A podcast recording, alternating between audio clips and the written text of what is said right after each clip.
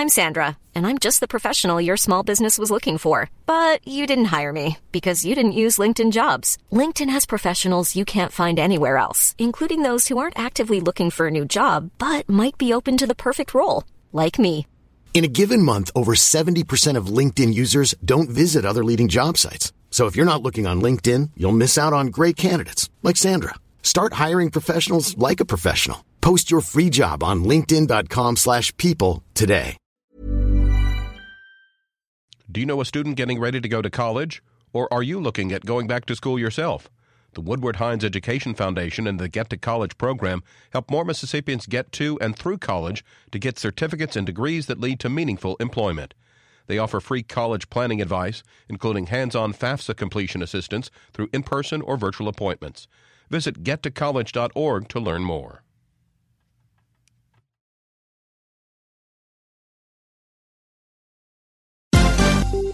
This is MPB News. Hi, this is Karen Brown. Thanks for checking out the Mississippi Edition podcast. If you like what you hear, click subscribe, hit like, or leave us a comment if your app has that feature. Then find other MPB podcasts by searching MPB Think Radio on your favorite podcasting platform. Thanks.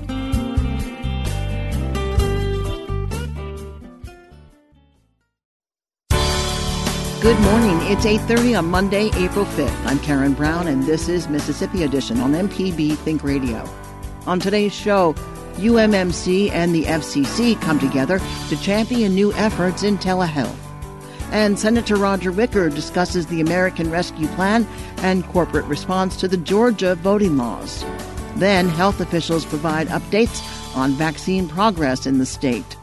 Plus, violence is down in Mississippi prisons. We hear from the commissioner of MDOC. This is Mississippi Edition on MPB Think Radio. The Telehealth Center at the University of Mississippi Medical Center is being recognized by federal officials for meeting the rising demand of remote medicine. The center received a million dollars in federal funding last year from the FCC's COVID-19 telehealth program. The funding helped to purchase tablets and other take-home electronics so patients can monitor their health and keep in touch with physicians. FCC Chairman Brendan Carr and Mississippi U.S. Senator Roger Wicker toured the facility last week week. Chairman Carr says Senator Wicker was an early advocate for telehealth at the start of the pandemic and recalled a visit to a pilot program in Ruleville. At the FCC, for years, we've been supporting the build out of high speed internet connections to brick and mortar facilities. And that work has been doing really, really good uh, accomplishments, and we're going to continue to do it. But what the senator saw was uh, a little bit around the corner about this new trend in telehealth, which was the way I describe it now, it's, it's the healthcare equivalent of shifting from blockbuster video to Netflix. You no longer have to go to a physical brick and mortar facility to get care. With a high speed connection on a smartphone or tablet, uh, you can get access to the world's best care from anywhere, including your home. And so he pointed me up towards Ruleville, uh, where UMMC had a partnership and a pilot program going on for this exact type of thing remote patient monitoring. And I went up there about two years ago, maybe three years ago now, met with a woman named Miss Annie uh, in Ruleville, and she showed me how she had diabetes. She woke up one morning with blurred vision. That's how she noticed she had diabetes. She wasn't seeing much progress with traditional care methods, so she got in this pilot program. They sent her home with uh, some of the same types of devices we see over here basically, an iPad and a Bluetooth enabled blood glucose monitor. Every morning, she'd prick her finger, show her her A1C levels, and give her specific advice about what to do that day. And it was her story it was that idea. It was the pilot program that the team here was working on that Senator Wicker had flagged that got us going back in Washington, D.C. at the FCC. Carr believes the expansion of rural broadband access must occur to bring telehealth practices to the forefront. He says an upcoming round of funding will help connect 220,000 rural homes in Mississippi to the internet. The next step of this obviously is making sure that everybody has a connection because all of this is meaningless if you get home and you don't have a high speed connection at home. Uh, so, Senator Wicker has been on us at the FCC to make sure that we are prioritizing rural connectivity. We got to make sure that every single community has a fair shot at a next gen connection, not just our country's biggest cities. And so he put the FCC to work And we completed a, um, a funding round last year, and about $500 million of that first funding round is coming back to Mississippi to cover 220,000 homes and businesses that today have nothing. And we're going to have a second round of funding to uh, cover some additional premises and houses. So we aren't going to stop uh, until we get everybody connected. We're making really good progress as a country, but we are not across the finish line just yet. So we got that $500 million coming to the state that'll cover 220,000 homes. We've got at least 6 million so far that's coming back to the state for telehealth. And just for my part, you know, sitting in Washington, again, want to express my gratitude uh, to the senator for being ahead of the curve on telehealth, seeing the value. It's driving down healthcare costs and it's improving patients' outcome, and it was just critical uh, during COVID. So, real, real honor for me to get to get back here and express my appreciation to the, the leadership here in Mississippi. For Dr. Lou Ann Woodward, Vice Chancellor at UMMC, the pandemic revealed both the need and the reach of telehealth practices throughout the state. Prior to the pandemic year, we had somewhere in the range of a little under 20,000 telehealth visits a year as part of our clinical enterprise. During the year of the pandemic, it was over 130,000. So a marked increase. And particularly during that time when really we were in the shutdown and, and it was not felt that it was safe for people to come in and be in a clinic visit face to face if it wasn't urgent or emergent. It was a way to reach patients and to continue connect with them. So the pandemic, you know, somebody said earlier the pandemic was the worst of times. Um, I guess I should say is. It's not over yet. But it brings out, I think, during the worst of times, it kind of brings out the best in us, maybe. And the way that it's really highlighted telehealth as a very valuable and very effective tool to be able to provide health care to the patients. Um, what we have found is some of the providers, some of the clinicians who prior to the pandemic were a little bit hesitant.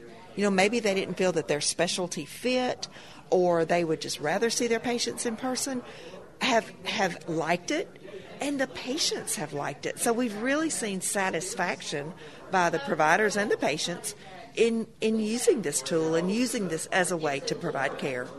Senator Roger Wicker commended Commissioner Carr and the FCC for their soft hand on internet regulations, which he says allowed the United States to adapt to new challenges brought forth by the pandemic.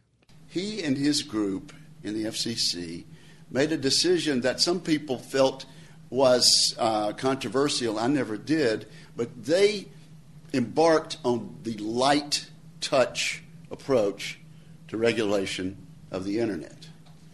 And what that meant was people who've got a dollar to invest and who want to take a chance in investing in this in this wonderful phenomenon that still controls the world felt a little more comfortable building out and investing in a build out.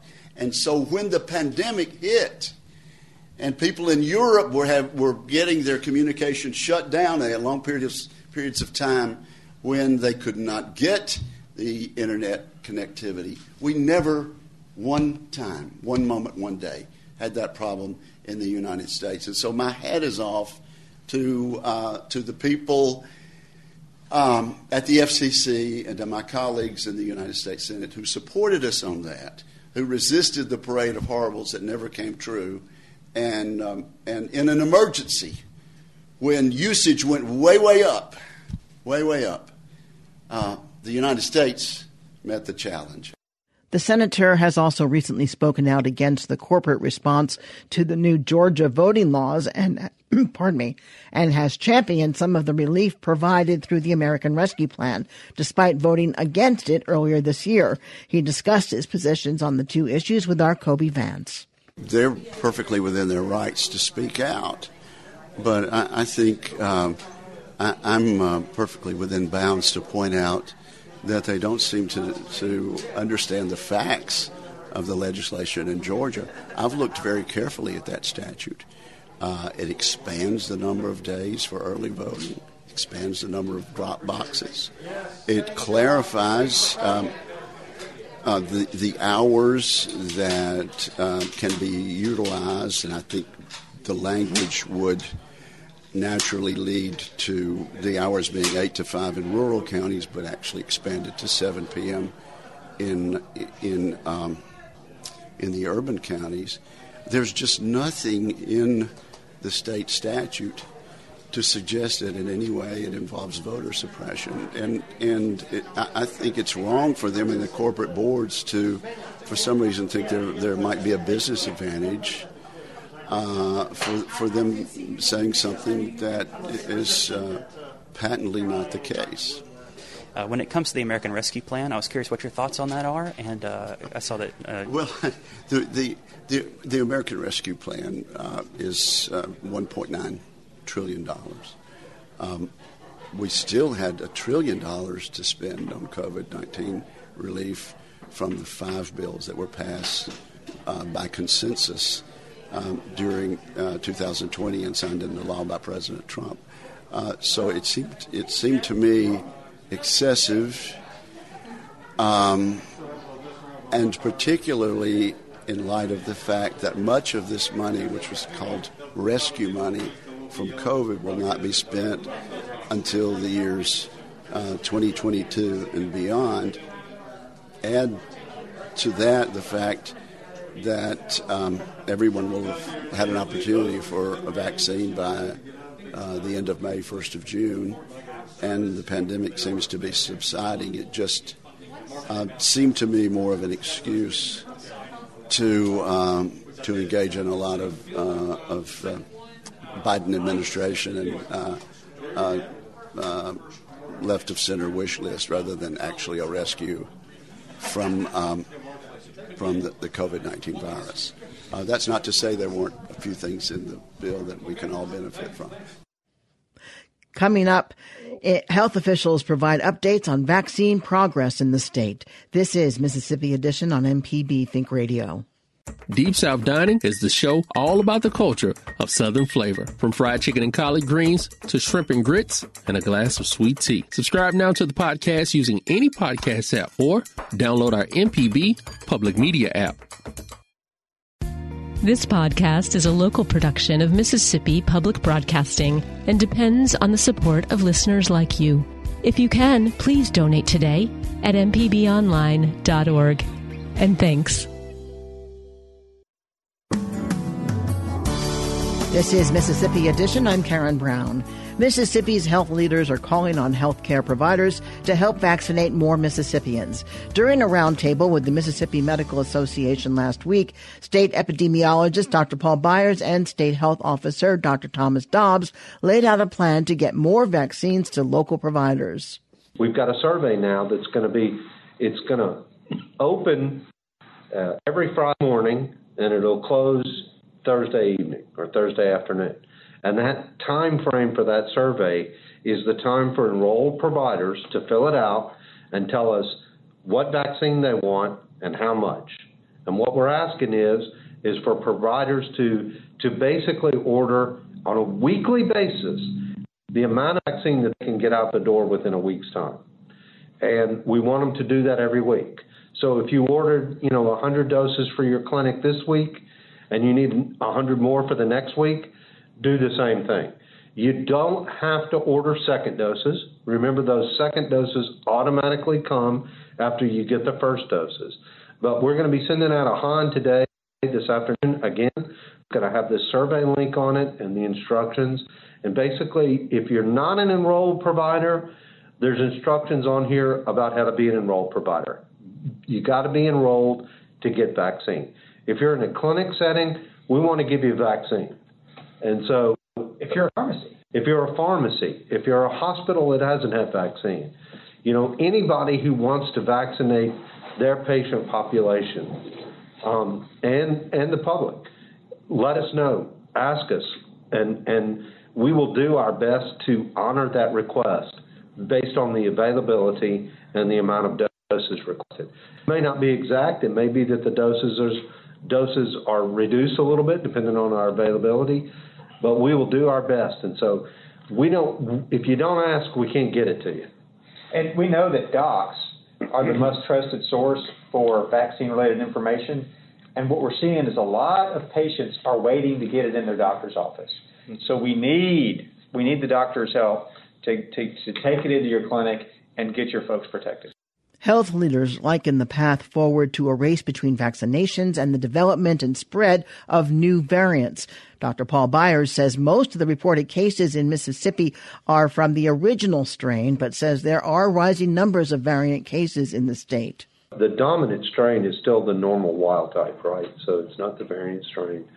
Um, but we are seeing an ever increasing number of reports of variant strains that are, especially as we've we've really started ramping up our sequencing through a number of different sort of contracts and other agreements, um, and with our own capacity here at the Public Health Lab as well.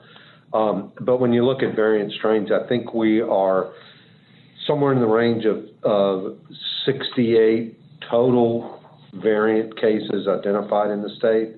And, and think about that in the context of, you know, we get we get somewhere between I don't know upwards of 300 new cases a day, and over the course of all of this time, you know, 70 cases, 68 cases, um, the vast majority of those are the UK variant, which is which is what is the predominant variant identified in the United States as well uh, some states more so than others.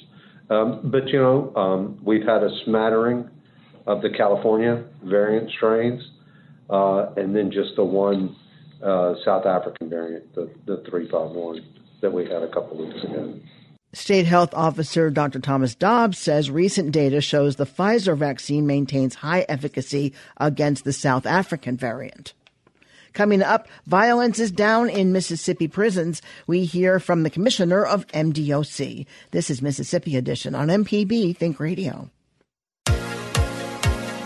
On Southern Remedy Healthy and Fit, you get information about foods you should eat to stay in good health and tips on how to stay active. I'm Dr. Josie Bidwell, host of Southern Remedy Healthy and Fit, and Associate Professor of Preventive Medicine at the University of Mississippi Medical Center. Listen to the show every Monday at 11 or subscribe to the podcast by searching for Southern Remedy with your preferred podcasting app.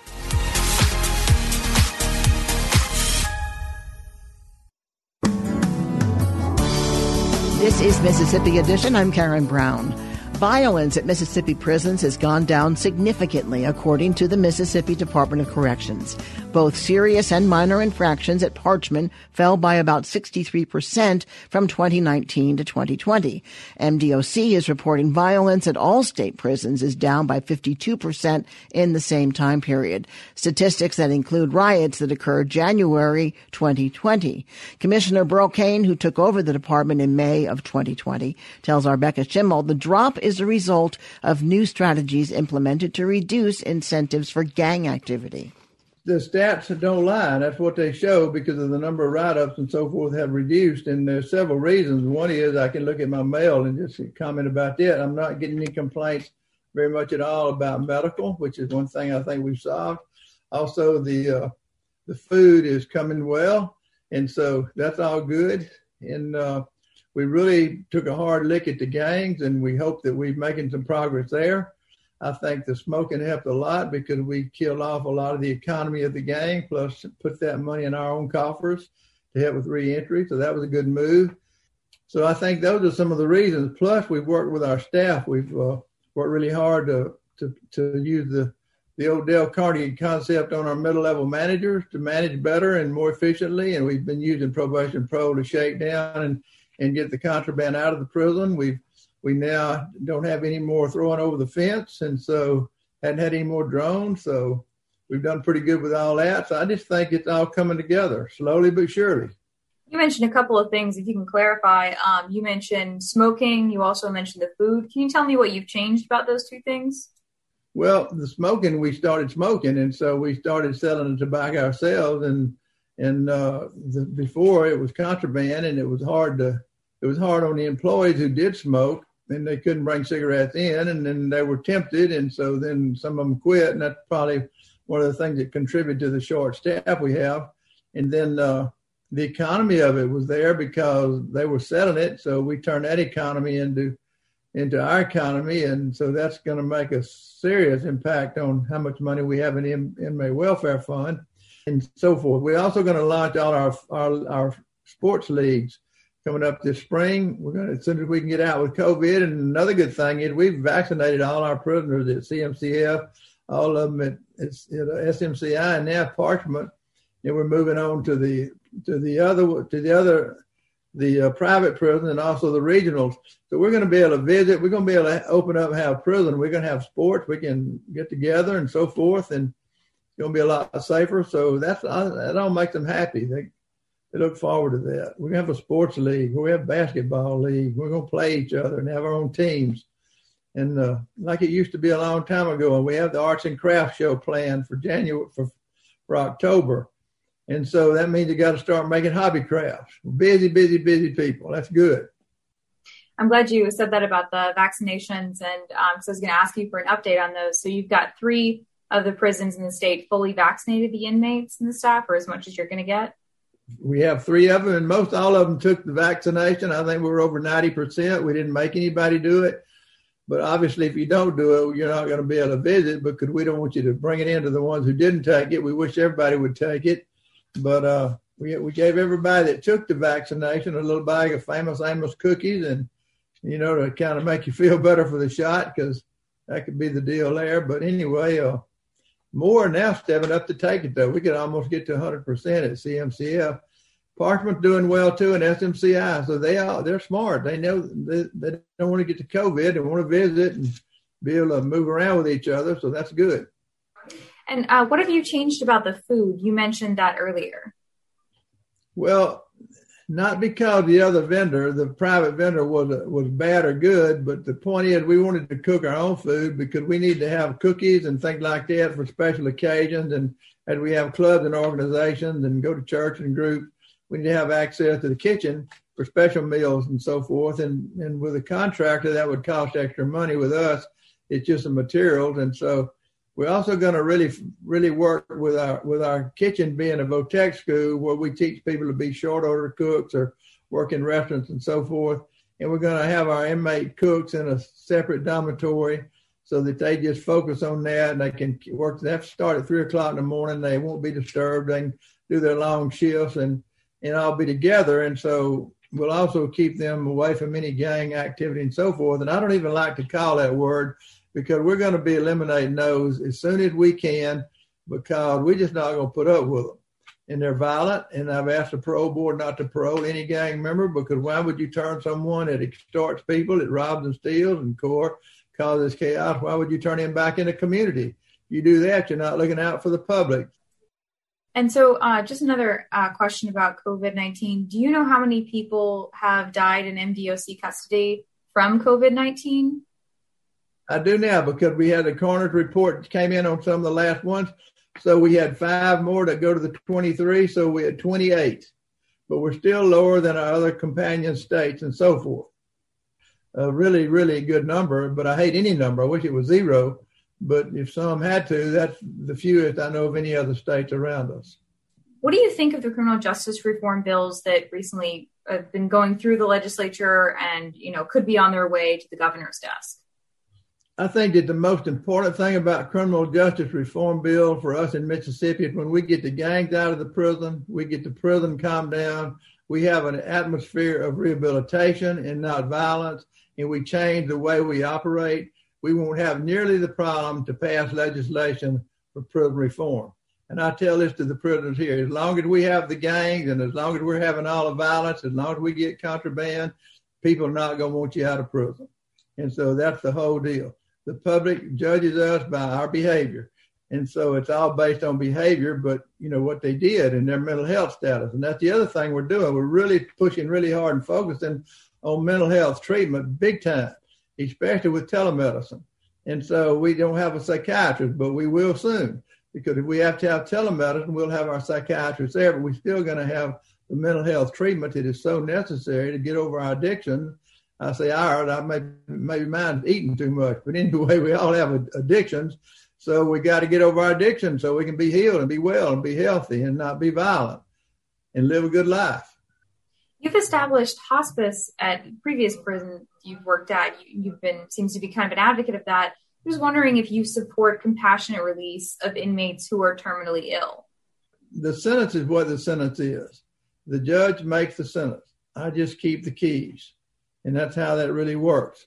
So that's why we have hospice. So those folks with life sentences, and many times they've lived so long their family's gone.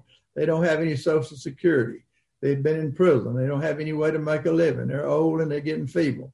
So they need to have some way to, to die with dignity and not just be out there unloved and uncared for.